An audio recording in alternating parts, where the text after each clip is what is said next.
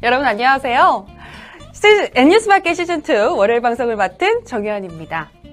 네, 제가 개천절 때문에 저번 주 인사를 못 드렸는데요. 여러분 저 많이 보고 싶으셨나요? 저는 여러분 무척이나 많이 보고 싶었는데요. 그 마음 가득 담아서 오늘 열심히 뉴스 전달하도록 하겠습니다. 네, 간단히 브리핑 해드리면요. 무엇이 악이고 무엇이 선일까요? 복지시설에서 자행된 무자비한 폭력과 인권 유린 심심찮게 터져나오곤 했는데 또다시 불거졌습니다. 이번엔 대구 희망원이라는 시설이었습니다. 세상에 별난 일이 정말 많습니다. 또 별난 사람도 많죠. 이번 뉴스 초점에서는요, 별난 소식으로 한번 꾸며봤는데요. 요가의 색다른 모습 감상하실 수 있을 겁니다. 자, KBO가 사상 첫 800만 관중 시대를 맞이했습니다. 정규 시즌을 마치고 포스트 시즌에 돌입한 우리 프로야구 소식 오늘 펀펀 스포츠에서 전해드립니다. 자, 기다리시는 동안 카카오톡 N뉴스마켓 친구 추가해 주시고요. 또 문자로 사연과 제보도 언제든 환영입니다.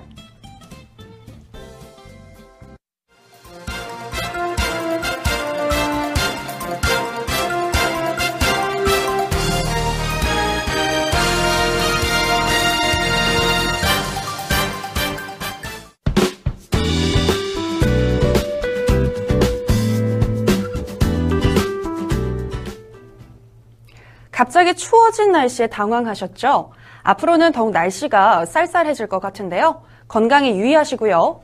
저희 N뉴스 마켓은 건강한 뉴스 만들기에 집중하겠습니다. 그럼 첫 소식 바로 들어갑니다.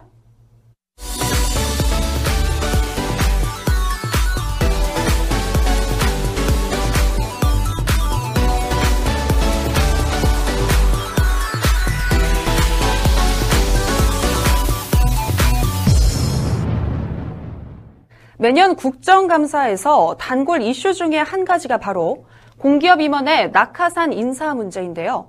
올해도 어김없이 이에 대한 문제가 제기됐습니다. 이번에는 청와대 비서관급 인사 이야기인데요.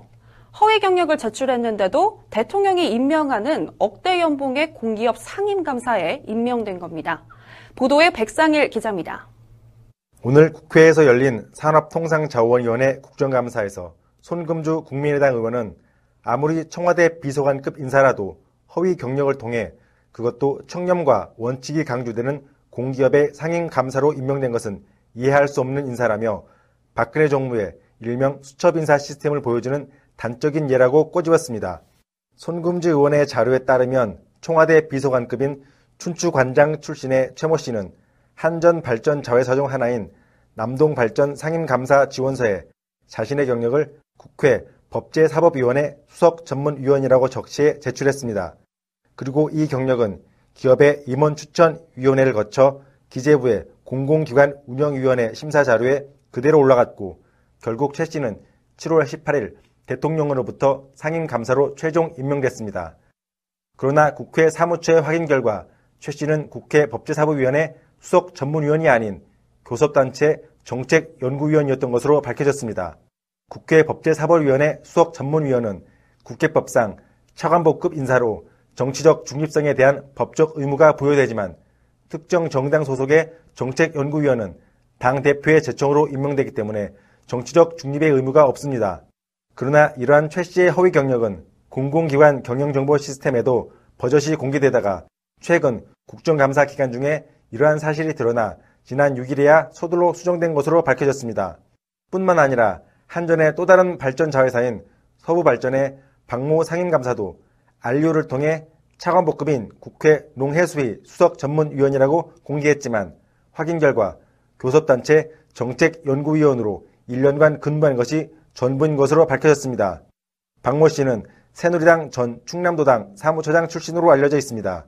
손금주 의원은 아무리 청와대 여당 출신의 낙하산 인사를 하지만 허위 경력자를 대통령이 억대 연봉의 상임 감사로 임명했다는 것은 아무도 모르는 수첩 인사라는 현 정부 인사 시스템의 문제점을 극명하게 드러낸 것이라며 공기업 임원단 임명의 인사 시스템에 대한 개선이 시급하다고 밝혔습니다. 최근 교환한 갤럭시 노트 7에서도 계속 발화 사건이 발생하자 삼성전자가 결국 제품의 생산을 일시 중단했습니다. 보도에 황혜영 기자입니다. 삼성전자 협력사 관계자는 오늘 갤럭시 노트 7의 생산을 일시 중단했다고 밝혔습니다. 새 배터리로 교환한 제품이 재판매에 들어간 지 열흘 만입니다. 이번 조치는 글로벌 물량을 책임지는 베트남 공장도 포함된 것으로 알려졌습니다. 이는 리콜 이후 새로 교환된 제품에서도 최근 잇따라 발화 사고가 일어나며 내려진 조치로 보입니다. 삼성전자 협력사 관계자는 미국뿐 아니라 중국과 한국 등 전 세계 소비자들의 안전을 고려한 조치로 각국 정부기관과 협력해 진행 중이라고 전했습니다. 갤럭시 노트 7은 새 배터리로 교체된 이후에도 미국과 대만에서 다시 발화 의심 사례가 잇따르고 있습니다. 미국에선 여객기 탑승객의 제품에서 발화가 일어나 승객이 모두 대피하는 소동도 벌어졌습니다. 지금까지 알려진 교환 갤럭시 노트 7의 발화 사례는 미국 5건, 한국 1건, 중국 1건, 대만 1건 등입니다. 이에 따라 미국의 통신회사인 AT&T와 T-모바일은 안전을 이유로 노트 7의 판매를 전면 중단하기로 했습니다. 이번 삼성전자의 생산 중단 조치로 10월 28일로 예정돼 있던 유럽 대륙 주요국과 인도 등 다른 시장에 대한 공급 재개도 차질을 빚을 것으로 예상됩니다. 2020년까지 한국 노숙인 복지의 선두주자가 되자고 했습니다. 꿈을 향해 함께 가는 길이 그곳이라 했습니다. 대구광역 시립희망원의 홈페이지를 방문하면 볼 수 있는 내용인데요. 복지를 실천해야 할 이곳에서 인권 유린이 일어났다는 충격적인 주장이 제기됐습니다. 주말 동안 이 소식을 들은 시민들은 분노하기도 했는데요. 보도에 백상일 기자입니다. 지난 8일 SBS 프로그램 그것이 알고 싶다를 통해 희망원의 실상이 폭로됐습니다. 방송에 따르면 희망원에서 생활했던 한 남성은 맞다가 기절한 적이 있다고 증언했습니다. 또 원생들 중에서 목숨을 잃는 경우도 있어 많게는 하루에 3명이 된다고도 했습니다. 시체 처리도 바로 하지 않아 쥐가 시체를 훼손한다는 얘기도 나왔습니다. 희망원에서 공공연하게 폭행과 학대가 자행되고 있다는 증언이었습니다. 또 희망원에서 자원봉사를 했던 한 시민의 증언도 나왔습니다. 희망원 직원들이 시설에서 본 사실을 바깥에서 얘기하지 말라고 종용했다는 것입니다. 그는 봉사하러 갈 때면 묶여있는 사람을 많이 받고 묶여있지 않으면 이상한 것인가 생각했다고 밝혔습니다. 또 원생들이 안타까워 약을 발라주려고 해도 직원들이 이를 만류했다고 주장했습니다. 폭행과 학대는 물론이고 원생들에게는 기본적인 식사도 제공되지 않았습니다. 사람이 먹을 수 있는 영양소를 갖춰서 나온 게 아니라는 증언입니다. 한편 희망원에서는 최근 2년 8개월 동안 원생 중 129명의 사망자가 발생한 것으로 확인됐습니다. 희망원은 지난 1958년에 개원해 1980년까지 대구시가 직용했으며 1980년 4월 1일 재단법인 대구구천주 교회 유지재단에서 대구광역시로부터 운영권을 수탁받은 뒤 시의 예산을 지원을 받으며 현재까지 운영해 오고 있습니다. 현재 수용 인원은 노숙인과 장애인 등 1150명에 달합니다. 국가인권위원회는 제기된 대구희망원의 여러 의혹에 대해 지난달 두 차례 조사를 벌였습니다. 국회도 14일 대구 희망원에 대한 국정감사를 실시해 인권유린 실태를 파악할 예정입니다. 희망원은 현재 홈페이지를 통해 9월에 국가인권회의 조사가 있었으며 현재 그 결과를 기다리고 있다. 국가인권위원회의 조사 결과가 발표된 후 본원의 공식 입장을 밝히겠다는 안내문을 내걸었습니다. 배우 조한이 일반인 예비 신랑과 백년 가약을 맺습니다. 오늘 조한의 소속사 도도엔터테인먼트에 따르면 조한은 오는 28일 서울 중구 장충동 신라 호텔에서 웨딩 마치를 올릴 예정인데요. 보도에 김한나 기자입니다. 조한의 예비 신랑은 조한보다 3살 연상의 IT 업계 종사자로 친구처럼 지내오던 두 사람은 1년 전부터 연인으로 발전했습니다. 조한은 겸손하고 배려심 많은 예비 신랑의 모습에 반해 결혼을 결심한 것으로 전해졌습니다. 조한은 소속사를 통해 서로 배려하고 존중하며 예쁘고 행복한 가정을 만들겠다고 결혼 소감을 전한 뒤 연기자로서도 더 성숙한 모습을 보여드리겠다고 말했습니다. 2000년 KBS 드라마 시티 첫사랑으로 데뷔한 조한은 드라마 토지, 최고의 연인 등과 영화 소름, 여고괴담 세 번째 이야기 등에 출연하며 다양한 연기 활동을 해왔습니다. 오늘부터는 EBS 라디오 시 콘서트의 새로운 DJ로 청취자들과 만날 예정입니다. 대형마트나 소셜 커머스가 성장할수록 골목 상권이 축소된다는 우려가 많습니다. 대형마트와 소셜 커머스 업체는 최신 경향에 맞춰 앱을 배포하고 자신들의 생태계로 소비자를 끌어들이죠. 그런데 동네 마트는 왜 앱이 없을까요? 골목 상권이 대형마트와 경쟁하려면 같은 인프라를 구축해야 하지 않을까요? 이러한 고민의 결과 탄생한 앱이 있습니다. 바로 주식회사 디멘터가 출시한 중소형 마트 지원 플랫폼 맘마먹자인데요. 보도에 백상일 기자입니다. 맘마먹자는 대형마트, 소셜커머스 등과 지역 내 골목 상권 경쟁에서 어려움을 겪고 있는 중소형 마트의 경쟁력을 높이기 위한 배달 및 쿠폰, 할인 등의 서비스를 지원합니다. 여기에 최근 업데이트를 통해 동네 마트와 중소기업을 연결할 수 있도록 시스템을 정비했습니다. 새롭게 업그레이드되는 맘마먹자는 지역의 골목 상권을 위한 동네 마트는 물론 중소기업을 위한 사무용품, 식음료, 꽃배달 등의 배달 중개 서비스가 강화되는 것이 특징입니다. 기존 기업 소모성 자재 서비스와는 달리 지역 경제 활성화를 위해 중소기업이 많은 지역 동네마트 및 문구점 등의 연계를 통해 근거리 쇼핑 채널의 역할을 강화했습니다. 맘마먹자는 10월 중순부터 서울시 마포구 상암동 디지털 미디어 시티 지역에서 사무실 및 아파트를 대상으로 저렴하고 편리한 서비스 이용을 알리는 대대적인 프로모션을 진행할 예정입니다. 또한 11월 중순부터는 서울시 구로구 서울 디지털 산업단지 지역에서도 프로모션을 진행한 등 서비스 지역을 점차 확대한다는 계획입니다. 김민수 대표는 이번 맘마먹자 업데이트를 통해 동네 마트와 지역 상점 그리고 중소기업에 대한 지원이 강화돼 지역 경제 활성화에 크게 도움이 될 것으로 기대한다고 말했습니다.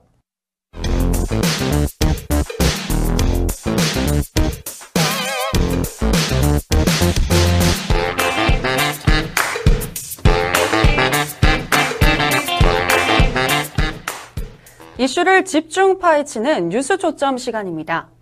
요가 하면 주로 정적인 분위기에서 진행되는 동작들이 떠오르기 마련이죠. 그런데 요즘 이게 요가인지 예술인지 혹은 서커스인지 기상천외한 방법과 동작들로 눈을 즐겁게 하는 인들이 있다고 하는데요. 자산 소식 황희영 기자가 전합니다. 한 여성이 벌거벗은 몸으로 다양한 요가 자세를 취합니다. 누드 요가 거리라는 필명으로 인스타그램에서 활동하고 있는 러시아의 요가 강사 마리나 보브첸코입니다. 그녀는 옷을 입지 않고 고난도 요가 동작을 선보이며 아름다운 여성의 몸을 표현했습니다. 보브첸코는 요가는 나 자신을 느끼는 법에 관한 것이라며 요가를 통해 알게 된 가장 중요한 사실은 자신감, 그리고 자신의 몸을 사랑하는 마음가짐이라고 말했습니다. 이 영상은 패션 매거진 하퍼스 바자가 올리며 뜨거운 인기를 끌고 있습니다. 누드 요가를 통해 그동안 모르고 있던 자신의 몸을 배우고 알아가는 과정은 꼭 흥미로운 여정과도 같아 보입니다. 그리고 고개를 접목한 요가도 최근 북미 지역을 중심으로 새롭게 인기를 끌고 있다고 하는데요. 화면으로 만나보시죠. 엎드린 파트너의 등 위에 올라간 요가 강사가 편안하게 앉습니다. 그러더니 그 자세 그대로 허리를 뒤로 꺾습니다. 고개인 아크로바틱과 요가를 접목한 아크로 요가 동작입니다. 공중에서 균형을 잡기 위해서는 밑에서 받쳐주는 파트너에 대한 믿음이 필수입니다. 다친 적이 있는 사람들이 재활 효과를 보기도 한다는데요. 현재 아크로 요가의 인기는 캐나다 몬트리올, 미국 샌프란시스코, 태국 방콕 등을 중심으로 빠르게 확산되고 있습니다. 와, 탄성이 절로 납니다. 고난이도의 동작이라 힘들 것도 같은데 커플이 같이 하면 요가의 매력에 한층 더 빠질 수 있겠네요. 자, 커플 요가 하니까 갑자기 생각이 났는데요. 지난 시즌 제가 진행했던 Fitness Lovers 여러분 기억하시나요? 거기에도 커플 요가 동작들이 상당히 많거든요. 꼭 한번 시청해 주시기 바랍니다. 자, 다시 본론으로 돌아와서요. 이번엔 바디 페인팅과 요가가 만나 예술 작품을 이뤘다는 소식입니다. 함께 보시죠. 입을 쩍 벌리고 날카로운 이빨을 드러낸 악어 한 마리의 모습. 금방이라도 달려들 듯 위협적으로 다가오는 대형 독거미 타란툴라까지 놀랍게도 전부 사람의 몸을 도화지 삼아 완성한 그림입니다. 동물 바디 페인팅을 한 채 해당 동물의 역동적인 모습을 요가로 실감나게 재현합니다. 아주 오랜 시간이 걸리는 섬세한 작업이라는데 화가와 모델의 노력이 함께 만들어낸 값진 작품이 되었습니다. 네, 믿기 어려울 정도로 정말 생생한데요. 동물 바디 페인팅에 접목한 요가, 이 정도면 신의 경지라고 해도 과언이 아닌 것 같습니다. 황영 기자, 또 자전거를 이용해서 서커스 같은 이색 요가를 즐기는 사람들이 있다면서요? 네, 자전거를 이용한 요가로 SNS 스타가 된 이들이 있습니다. 바로 미국 미주리주에 사는 40대 후반의 여성 미셸 토마스와 데비 시걸입니다. 무거울 법도 한데 물구나무를 서서 자전거를 다리로 들어 올리거나 다리로 자전거를 든 채 턱걸이를 하는 등 이들의 요가는 마치 서커스를 보는 듯한 착각에 빠지게 합니다. 두 사람은 함께 자전거와 요가를 즐기다 이렇게 두 가지를 접목한 운동 방식을 생각하게 되었다고 합니다. 미셀과 데비는 요가는 정말 많은 운동과 결합하기 좋은 운동이라면서 우리는 독특한 방식의 요가를 하며 이것이야말로 예술 작품을 만들어내는 것이라고 생각한다고 말했습니다. 기상천외한 운동 방식보다 놀라운 것은 이 두 여성의 나이가 40대 후반이라는 점인데요. 그녀들의 탄탄한 몸매에는 보통 사람은 흉내낼 수 없는 비결이 숨겨져 있는 것 같습니다. 자, 그런가 하면 무리해서 즐기는 요가도 있다면서요? 네, 패들보드 위에서 요가를 즐기는 요가 투어가 있습니다. 다이어트 효과가 뛰어나 최근 젊은 여성들에게 인기가 높습니다. 패들보드 위에서 중심을 잡는 행동 또한 상당한 운동 효과를 주지만 고난도의 요가 동작을 구사하게 된다면 지상에서 요가를 하는 것보다 몇 배에 달하는 운동 효과를 볼 수 있다고 합니다. 특히 요가 쿠아는 친구 연인과 함께 할 수 있어 더욱더 재밌게 배울 수 있습니다. 네, 무엇이든 혼자가 아닌 여럿이서 하면 시너지 효과를 낼 수 있다죠. 요가도 마찬가지인 것 같습니다. 지금까지 황희영 기자와 함께 최근 새롭게 떠오르는 이색요가 다섯 가지에 대해 알아봤습니다. 여러분은 어떻게 보셨나요? 요가가 지루하다고 생각되는 분들, 또 똑같은 방식에 질려 금방 포기하는 분들께 유익한 소식이었길 바랍니다. 오늘의 뉴스 초점 여기서 마치도록 하겠습니다.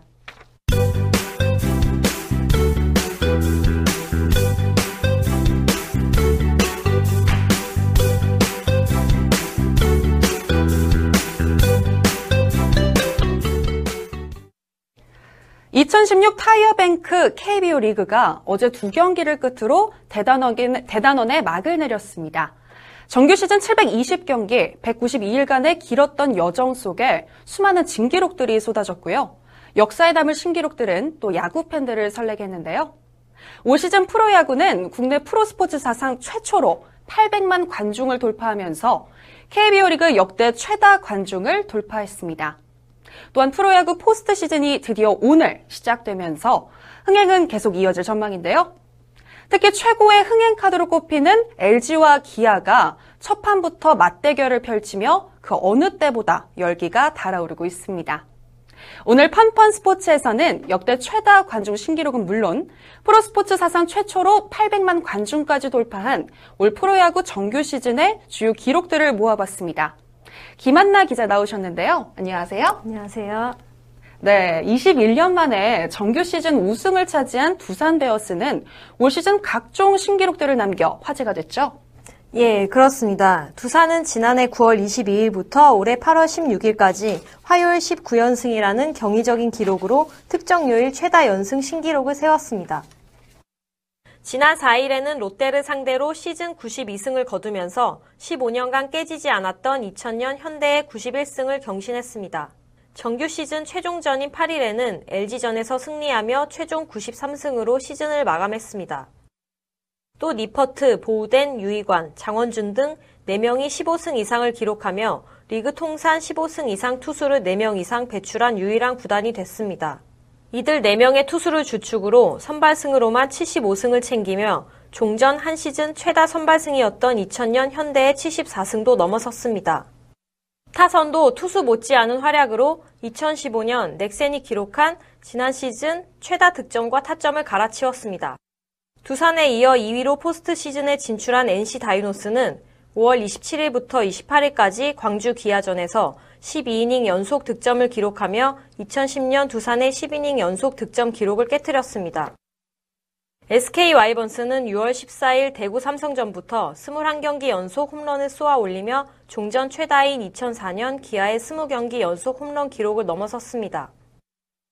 6월 28일 사직에서 열린 삼성과 롯데의 3연전은 역대 두 번째로 3경기 연속 끝내기 안타가 나오며 롯데가 3연승을 가져갔습니다. 네, 정말 올 시즌은 각 팀들 간의 치열한 공방 속에 진기록들이 많이 쏟아졌는데요. 개인 투수 부문에서는 두산의 니퍼트 선수가 단연 돋보였다고요? 예, 올 시즌 22승으로 다승왕에 오른 니퍼트는 역대 최소 경기 최고령 20승 신기록을 세웠는데요. 이로써 외국인 투수 한 시즌 최다승 기록에서 2007년 두산 다니엘 리오스와 어깨를 나란히 했습니다. 올 시즌 깜짝 등장한 넥센 신재영은 국내 선수 최초로 데뷔전을 포함해 4연속 선발 출장 경기 승리와 더불어 30이닝 연속 무볼넷 신기록을 세우며 안정된 제구력을 뽐냈습니다. 이번 시즌 유일하게 노히트 노런을 기록한 보우덴은 지난해 마야가 던진 136구보다 3구 많은 139구로 최다 투구수 노히트 노런을 기록했습니다. 4월 9일 수원 KT전에서는 현역 최고령 선수 최영필이 41세 10개월 27일의 나이로 2012년 최양남이 세운 최고령 세이브 기록을 5개월 이상 연장하며 신기록을 달성했습니다. 네, 투수에 이어 개인 타자 부문에서는 베테랑 선수들이 세운 대기록이 주목을 받았습니다. 삼성의 이승엽 선수는 한일 통산 600홈런의 고지를 밟았죠. 네, 그렇습니다. 이승엽은 9월 14일 하나전에서 이재우를 상대로 홈런을 터뜨리며 한일 통산 600 홈런을 달성했습니다.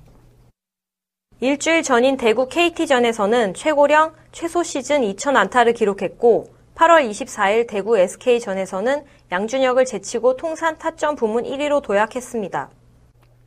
삼성하면 삼성하면 꾸준함의 대명사 박한희 선수도 빼놓을 수 없는데요.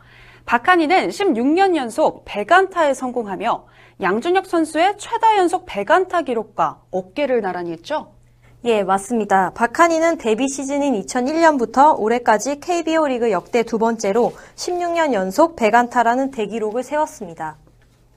9월 8일 사직 롯데전에서는 2000안타를 달성하기도 했는데요. 타율 역시 8시즌에 걸쳐 3할 이상의 타율을 올리며 국내 리그를 대표하는 왼손 교타자로 자리매김했습니다. NC의 이호준은 역대 8번째 3000루타, 역대 3번째 1200타점자로 이름을 올렸고 한화 김태균은 3호 1000볼넷, 역대 최연소 3000루타를 기록하기도 했습니다. LG의 간판 타자 박용택은 올 시즌 2050 안타로 현역 선수 중 최다 안타를 기록했는데요. 역대 10번째 1000득점과 역대 9번째 3000루타를 연달아 달성했습니다.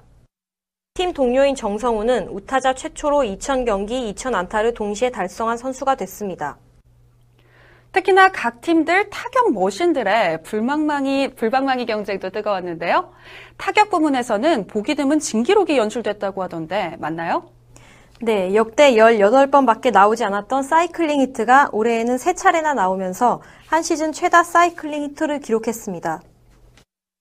NC의 테임즈는 6월 2일 두산전에서 개인 통산 314경기 만에 100홈런을 기록하며 우주의 기록을 넘어섰습니다.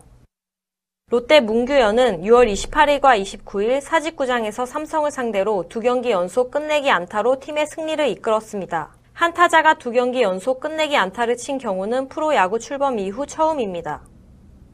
올 시즌 타격 부문 전반에 걸쳐 1, 2위를 다툰 김태균과 최형우는 두 선수 모두 career high 시즌을 만들며 최고의 활약을 펼쳤는데요. 8월 초반부터 시즌 마지막까지 무려 46경기 연속 출루를 기록한 김태균은 KBO 리그 역대 최초로 한 시즌에 300번 이상 출루한 선수가 됐습니다. 타율, 타점, 안타 3관왕에 오른 최영우는 2루타 부문에서도 1위를 기록하며 2003년 이종범 이후 깨지지 않던 한 시즌 최다 2루타 기록을 13년 만에 경신했습니다. 네, 마지막까지 예측할 수 없던 각 팀들 간의 경쟁은 시즌 종료 시점까지 계속됐는데요. 이러한 진기록까지 더해져 올 시즌은 더욱 특별한 것 같습니다. 숨가쁘게 달려온 정규 시즌을 뒤로 하고 KBO 리그는 이제 가을 야구 축제 포문을 열었습니다. 시즌 막판까지 치열한 순위 싸움 끝에 포스트 시즌에 진출한 다섯 팀들의 화끈한 명승부 벌써부터 기대가 되는데요. 아무쪼록 프로야구 팬들은 가을의 축제를 다 함께 즐겼으면 좋겠습니다. 오늘 펀펀 스포츠는 여기서 마치도록 하겠습니다.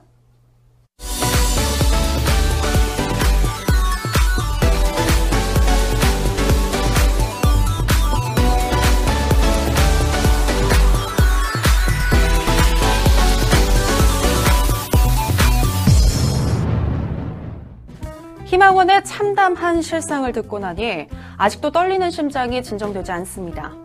국가에서 관련 사실을 조사하고 있다고 하니 결과를 기다려봐야 하겠지만 과거의 예에 비춰보면 이런 악행은 사실인 경우가 많았습니다. 인간으로서 어떻게 그런 악행을 저지를 수 있는지 도저히 이해할 수 없는 일인데요. 사람이면 사람답게 행동해야 되겠죠. 언제나 사람이 먼저인 방송, 변화를 두려워하지 않는 뉴스.